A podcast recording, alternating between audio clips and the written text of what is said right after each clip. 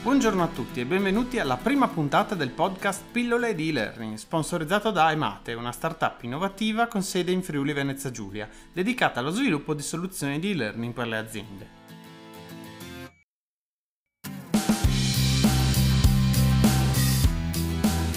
L'obiettivo di questo podcast è fornire una visione chiara e precisa sul mondo dell'e-learning, che quest'anno compie ben 20 anni ma che in Italia non è ancora pienamente integrato all'interno del mondo aziendale.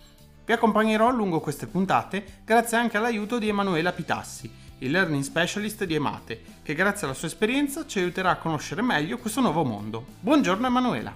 Buongiorno Alessandro e buongiorno a tutti voi che ci ascoltate. La pandemia da Covid-19 ha definitivamente sdoganato l'e-learning, ma dobbiamo innanzitutto fare una distinzione quando si parla di e-learning e quando si parla di digital learning. Effettivamente learning significa letteralmente teleapprendimento o apprendimento in linea, quindi apprendimento mediato da tecnologie multimediali supportate dalla rete internet. Eh, la connessione a internet è perciò funzionale alla fruizione dei vari materiali didattici messi a disposizione dell'utente. Con digital learning si intende invece l'integrazione di diversi strumenti tecnologici e di diverse metodologie didattiche per il supporto dei programmi di formazione.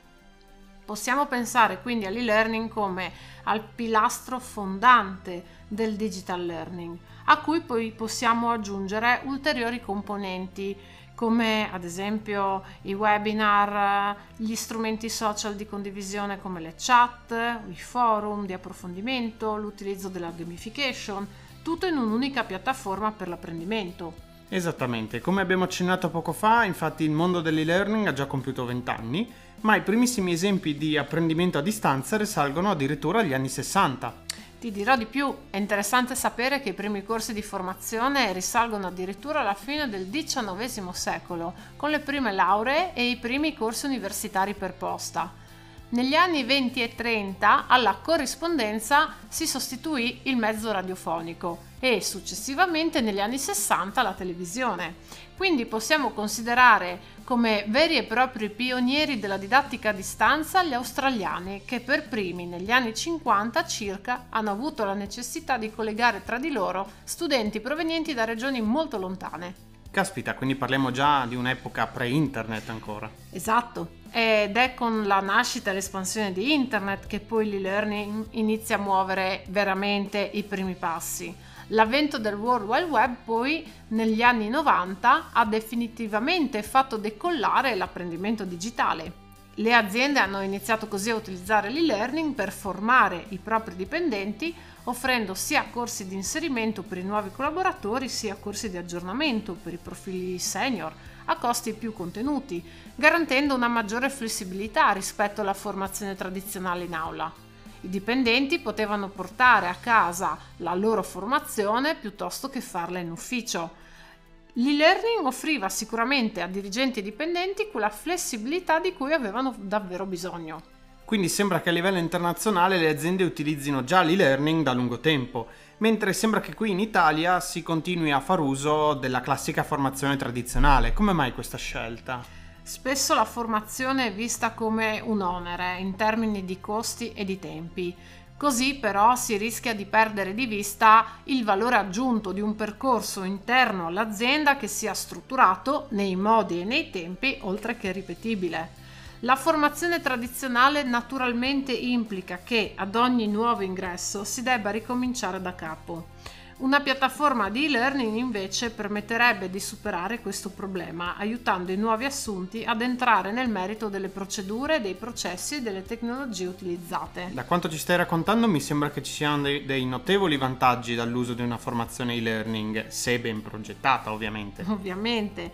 Avere a disposizione un'academy per l'e-learning aziendale significa potersi avvalere di un ambiente virtuale unico e coerente con l'immagine istituzionale dell'organizzazione committente, in cui far convergere percorsi formativi personalizzati, magari sulla base del profilo dei vari partecipanti, ma un ambiente anche dove sia possibile integrare stanze virtuali per meeting da remoto, piuttosto che webinar e così via. Quindi sembra che adottare un e-learning academy abbia un impatto positivo eh, sull'azienda e quindi si traduce in numerosi benefici anche però per gli utenti finali. Certo, direi che eh, i vantaggi eh, per gli utenti e per l'organizzazione sono davvero molteplici. E, um, innanzitutto c'è un'importante riduzione dei costi di formazione. Secondo un report della IBM, in media i costi si riducono fino al 25% rispetto all'adozione di corsi di training e di formazione in presenza. Anche i tempi per la formazione e l'onboarding si abbattono di gran lunga, fino a un 40-50% di tempo risparmiato rispetto alla formazione tradizionale. Inoltre dobbiamo sempre ricordarci che un'academy formativa permette il monitoraggio in tempo reale dei progressi degli utenti grazie a dei meccanismi opportuni di valutazione e l'intervento tempestivo con azioni più mirate di rinforzo magari laddove siano emerse delle lacune.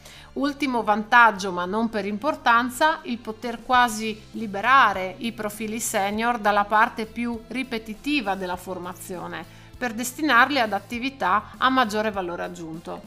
Caspita, abbiamo già menzionato i vantaggi all'interno dell'organizzazione aziendale e sembra che siano tanti. Stiamo parlando quindi solo dei vantaggi a livello organizzativo. Anche gli utenti possono naturalmente avere diversi vantaggi dall'utilizzare un'academy di questo tipo. Basta pensare ad esempio che Secondo uno studio della Brandon Hall Group, il tasso di memorizzazione dei contenuti o tasso di retention passa dall'8 al 10% nel caso di corsi in aula ad addirittura il 60% nel caso di corsi erogati in modalità e-learning. Caspita, il 60% è tanto. È molto, sì.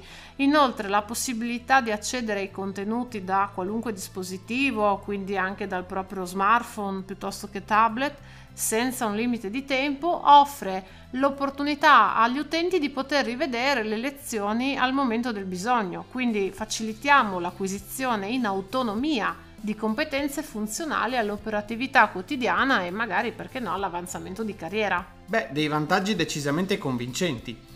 Siamo giunti al termine di questa prima puntata delle nostre pillole di e-learning. Vi aspettiamo la prossima settimana per una nuova pillola in cui vi racconteremo cosa significa progettare un corso di learning e perché progettare un corso di learning non significa semplicemente caricare online un video sulla propria piattaforma. Un saluto da Alessandro e da Emanuela e non dimenticate che un e-learning ad hoc è meglio che stop.